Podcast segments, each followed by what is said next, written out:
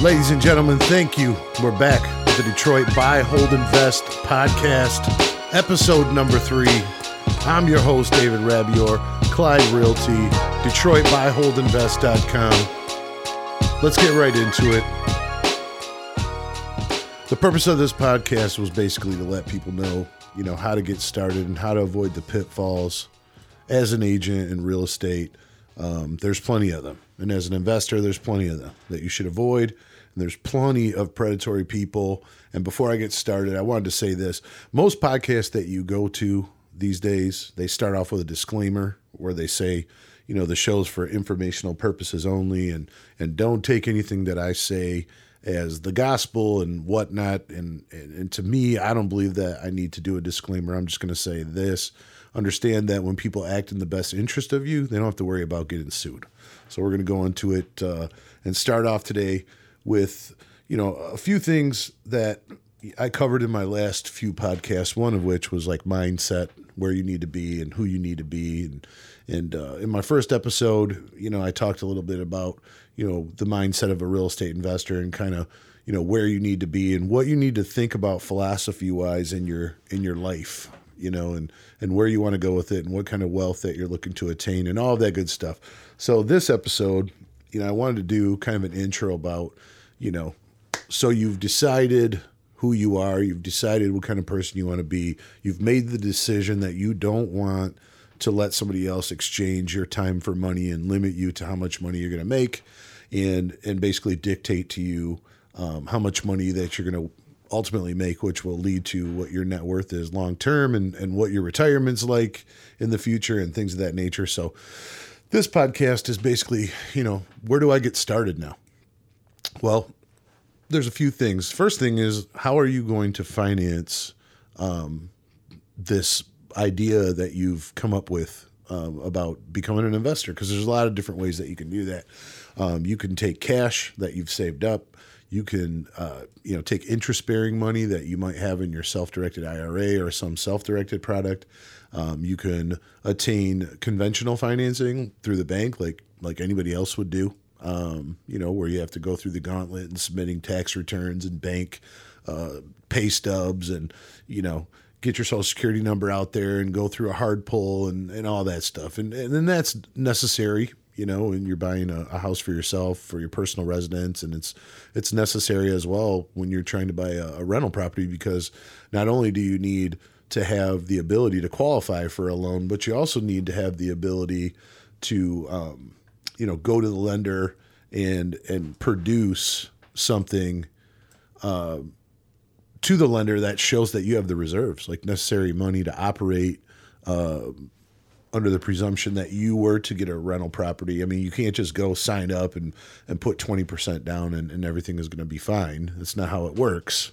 Um, how it really works is you, you got to have 20% uh, down, and you and that twenty percent down is going to cover a lot of different things, like setting up your your taxes and and your your escrow for the taxes and your insurance and and the insurance that that is paid out of the escrow. And some investors choose to not um, allow their lender to set up the escrow and they want to pay them on their own. I would suggest that you don't do that unless you're very, very responsible with money because these bills compile and and they tend to hit all at the wrong times, and that's just kind of how it goes. You know, we've all been there. So um, there's a lot of different ways that you can get funding. Another method for you to get the funding is called DSCR financing. You know, you can research that, which essentially is a non QM or a non Fannie or Freddie back type loan program that they use your credit score and um, the property itself and how much money in rent that that property brings in you know, and, and with that, they can qualify you for a, a non traditional or conventional loan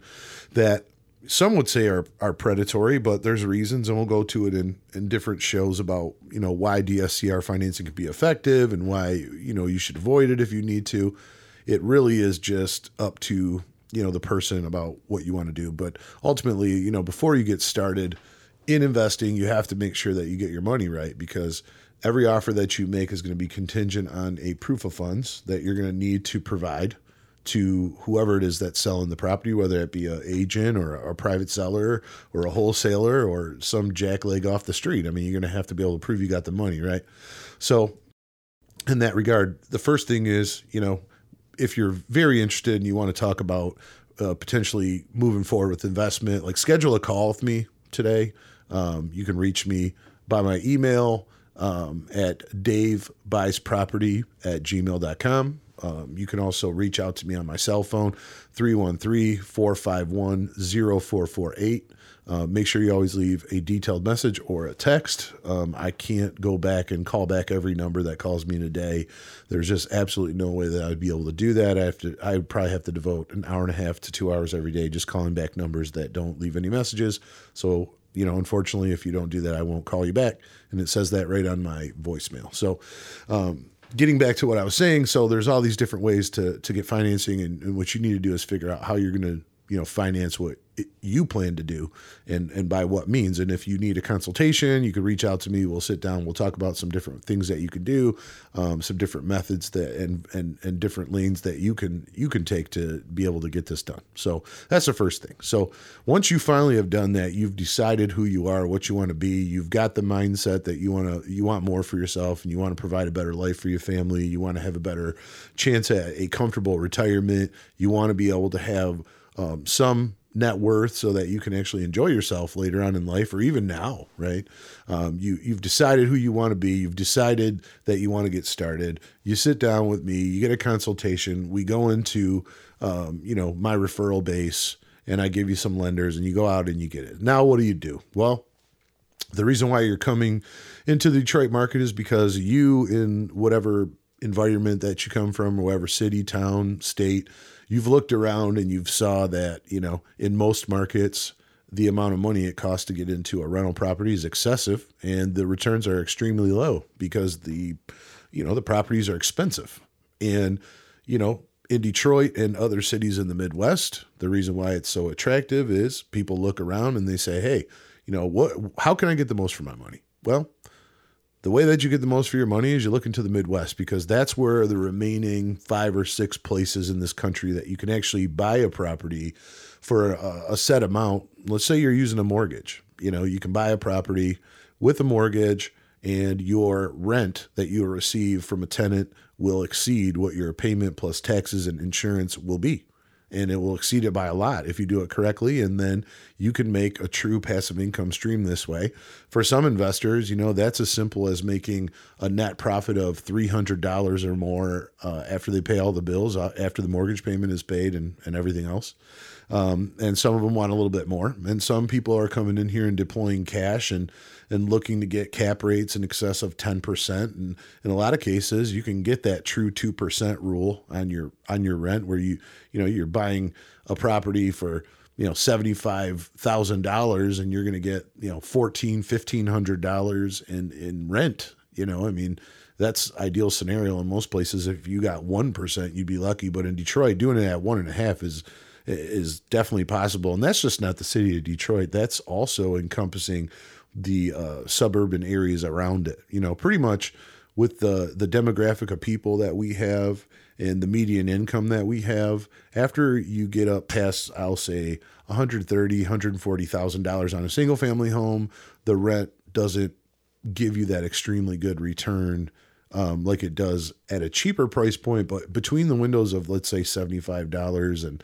$125, the amount of money in rent that Section 8 will pay or a cash paying tenant will pay definitely checks the boxes for most investors, particularly investors from larger states in larger cities like Los Angeles, Houston, uh, Miami, Boston, New York. I mean, you're, you're, talking about cities where to get a rental property, I mean, you're not touching anything for less than $700,000 uh, unless you're extremely lucky. And if there is a good deal, everybody in town is jumping all over it because there's just not a lot of good deals coming. And so you're always in a competitive market. And, and in some markets, there's also rent control, which prevents you from charging an adequate amount of rent for you to see a return. So that leaves people going into the Midwest and seeing places like Cleveland and, and Detroit and Memphis and Baltimore and, you know, areas like that, Pittsburgh, and they're looking at you know single family homes and what they can buy them for and what the the payment will be and what the rent will be. And they're saying, hey, you know, in market that I'm in, yeah, I would have to leverage all I have for one property, but I could take a HELOC, let's say, on my home in California for 400 grand, and I could come into Detroit and buy six, eight properties. And, and all of them I could make Section 8 rentals, and all of them I could get on a three bedroom, you know, 1250 to $1,400, depending on, you know, how it all plays out in the agency and the voucher and whatever. And we'll go into that uh, at another time. But you came into the the best investment market in the country in Detroit, you know, and, and you're you're interested, you're curious, and you want to know, um, like, how do I do it? Well, the biggest thing for all of these investors that I talk to, and I talk to them every single day, is I have the money, I have the knowledge, I've done research, I've gone online, I've read things and you know, I've watched the YouTube videos and I've went to some of these wonky seminars and paid money for some guy to force me force feed me with a bunch of BS that, you know, may or may not be true and and now I'm ready to pull the trigger and and I just I want to buy in Detroit. I want to buy in Metro Detroit. I want to buy somewhere there because the price point is attractive, but the biggest thing that I have going against me is if I do that, how am I going to actually operate, you know? that's the biggest fallback for everybody is like I have no boots on the ground. I, I have a life that's rooted in a certain area and I need to make sure that, you know, if I do go there and buy that, you know, I have somebody to help me operate. Well, that's where we come in. And a lot of agents will tell you because a lot of people just in general that are in business, especially when they're commission based, they're going to tell you enough they're going to tell you enough stuff for you to feel you know, smart enough and confident enough to buy something. But when it comes to operating, that's really not what they do. They're, they're, you know, an agent is not in place to help you operate. That's what property managers are for. But you can't have a relationship with property management unless you know someone. And usually that first point of contact is the agent that you deal with. And you're depending on them to kind of put you in front of the resources that are going to be the most beneficial for you. And you're hoping that that's going to work out. And in a lot of cases, you know, agents spend all their time running around. You got to think in the in the life of an agent how chaotic it is and how many jobs you have to do when you're an entrepreneur. So agents do have good intentions a lot of times to put you in front of the right resources, but they don't have the time to actually grow those resources and and make sure that they keep them honest and make sure that they're following up and make sure that you're not getting uh, put to the wayside or mistreated in some way. And that is a flaw of being an entrepreneur where you're trying to, you know, you're working to make money to get a commission um, for a sale. And, you know, sometimes, you know, you're going to say that you have certain things that you don't have, and you're going to do certain things that you might not normally do, depending on the level of desperation of whoever it is that's helping you. And that, that, that doesn't just mean agents. That means anybody who's trying to sell you something. You know, used car salesmen will do the same thing. They'll tell you that a car uh, is the best car and it's the most dependable car and it's never been an accident to lure you down to the dealership, and then you pull a Carfax on it and realize that you know every panel on the car has been replaced at least once, and uh, the odometer is not correct. And uh, when you confront them, they act like they didn't know and whatever. Well, when you're an investor and you're putting up you know hundreds of thousands of dollars, like no one gets to tell you, hey, I didn't know. Hey, sorry, I put you into the wrong position. I mean, this is like a financial situation in which you could be ruined, and people need to take that a lot more seriously. And there are a lot of people that do, but there's also a lot of people that, you know, may not be in a position to advise you correctly, and you might not find that out until it's too late. So, this podcast and everything that I do is literally devoted to make sure that investors have the boots on the ground and the resources that they need because real estate people juggling and everything they're not good at everything. They're good at only a certain amount of things but they still have to juggle all of the uh, the balls. You know what i mean? They have to juggle all the bowling pins or whatever and, and hopefully they don't come crashing down. Whereas a larger uh, company like mine would be more capable of helping you with all of the steps because we have the right people in place to be able to communicate with you, transact the deals, and then I can go out, find the deals, vet the deals, put you in front of the deals, break them down for you, talk them over, go out, look for them, look at them, get you know video for you and et cetera et cetera. And we'll go into that later but you know the biggest thing is you came to detroit and you decided you want to be an investor and you you may or may not know whether you want to be in the suburbs or you might want to be in the city of Detroit. And uh, this is where our initial consultation will go depending on what your needs are. And this is what I'm going to do. Uh, I'm going to sit down with you and we're going to create a game plan of what best works for you and what I think will put you in front of what will kind of mesh with you the right way you know, and and then we'll make a game plan, and then we'll go out attack it. And we don't do things on what ifs, and we don't do things on I hope it's going to be okay. Like we vet things, and we have to do a process, and that process is very particular. And it, if you do it, you have a less, way less likely uh, chance of failing. So we're going to go into uh, that. So you've decided all of these things, and now you want to get into Detroit and and and you're looking for somebody to be your boots on the ground because that's what everybody needs, and everybody needs to know that somebody's there for them to make sure that there's not going to be uh, any any situation that they get themselves into that they can't get themselves out out of. But the most important thing is to try to not ever get into that at all. So our company pairs investors with all the resources that they need to be successful in Detroit or in Metro Detroit. As an absentee investor, you need to have resources on hand such as property management, real estate attorneys, title companies, contractors,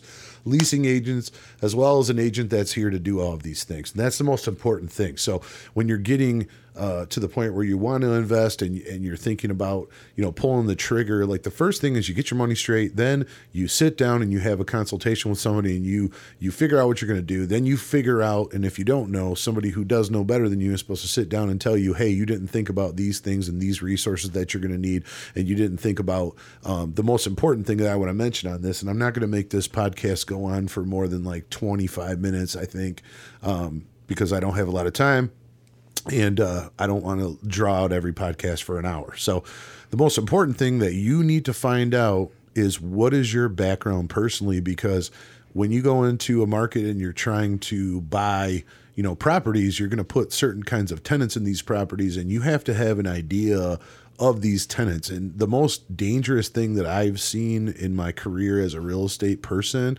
is people coming into a market like Detroit and then you know, deciding that they're going to buy, like, let's say a Section 8 property, or they're going to buy D class properties in a bad area for like $40,000. And then they get those properties and they really don't relate to the area. They don't relate to that level uh, of neighborhood or the demographic. They don't relate to the tenants and the way they live. And it's a really big divide between the investor and whoever it is that they are renting to. So when there's problems, they put those tenants with these property management companies that claim to manage D class properties and they make you sign these contracts that say, if we manage for you, we don't want you to speak to your tenant. We want to be direct contact with them because they'll try to convince you that it's detriment to the relationship between the property management company and the tenant. But really, a lot of it is because the relationship between certain tenants and certain levels of property can be volatile depending depending on the level of service that the property management company is providing to that tenant when they request maintenance or things like that. And it can be very difficult for someone to go in there after that damage is done and try to resurrect it with that tenant and make it be uh, a relationship where the tenants actually want to be reasonable and they feel like they ain't being cheated. So I'm going to say this, and it's the most important thing you'll ever learn. Do not ever think that you're going to go into any city as a landlord, particularly Detroit, and think that you're going to just buy all these cheap houses and you're going to cheap, you know, cheap them all together and do all this cheap work and barely make them livable. And then you're going to put a Section 8 tenant in there for like the max amount of money that Section 8 will pay. And then that tenant's going to go into your house and it's all going to be fine. You're going to make all this money and you're not going to have to do anything. And you're going to make all this money off the backs of the impoverished. And you're going to be that type of person. Because if you are, I don't even want to hear from you. I don't want to hear from you as a client. Um, it's a failed program. I've seen it fail time and time again. And I've seen many people come into this market with that mentality and they get chewed up and spit out. And it's not just by the tenant. And a lot of times, a lot of these issues are relayed to you from people where they try to make it sound like the tenant did all the damage and they destroyed the house and it was so bad and, and you're a victim. But the reality of it is, a lot of time there's a lot of precursors that come into play when it comes to holding properties and one of which is like you know putting a tenant in a home that they feel comfortable living in that doesn't have problems because you got to think if you lived in a home that you were renting and like you had pipes leaking or you had sewage backing up in the basement or your roof was leaking or the the house wasn't safe in some way or the heat wasn't act you know wasn't uh, adequate or whatever like when you start thinking about that would you live in a place that you know had a landlord that was doing that to you. Like if you had sewage in your basement and you called your property manager and they didn't come and take you know take care of that right away wouldn't you be upset? Because I know I would be and that's a lot of the reason why these volatile relationships are created between the tenant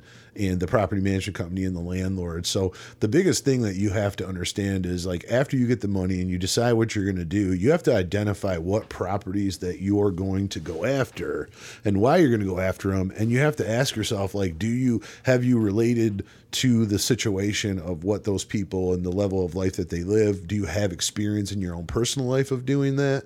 And if you don't like you have to go for a more conservative investment or you have to have enough money where if you lose two say you have 10 houses and three of them go vacant and you need to turn them over you got to have an adequate amount of money in reserves to be able to hold those properties in the meantime and fix them and do all that stuff. And then you know you're not eating it all because that's what usually happens. People buy, you know, a bunch of properties, they experience a whole bunch of problems, and then after that, the houses go vacant, they get eaten alive, and that's when like people start swarming and everybody's giving you a bill for everything, and you can't understand why you're not making any money and all that good stuff. So the biggest thing that I'm going to say on this podcast that you need to keep in mind is, you know, figure out what avenue that you're going to go and do that by having like a consultation with me so we can talk about you personally, your background, your knowledge of things and like how much you know about, you know, D class, B class, C class, whatever it is that you're going to go after because we have to identify what to target. And if you do that, you're going to be successful and you're going to have a better chance at things. And these are things that people don't want to tell you because it will persuade you to maybe get discontent with trying to buy, and you may not be a customer, but I'd rather tell you the truth and rather give it to you straight. So that's what we do on the on the uh, Detroit Buy Hold Invest podcast as we give it to you straight. We tell you the truth that nobody wants you to know.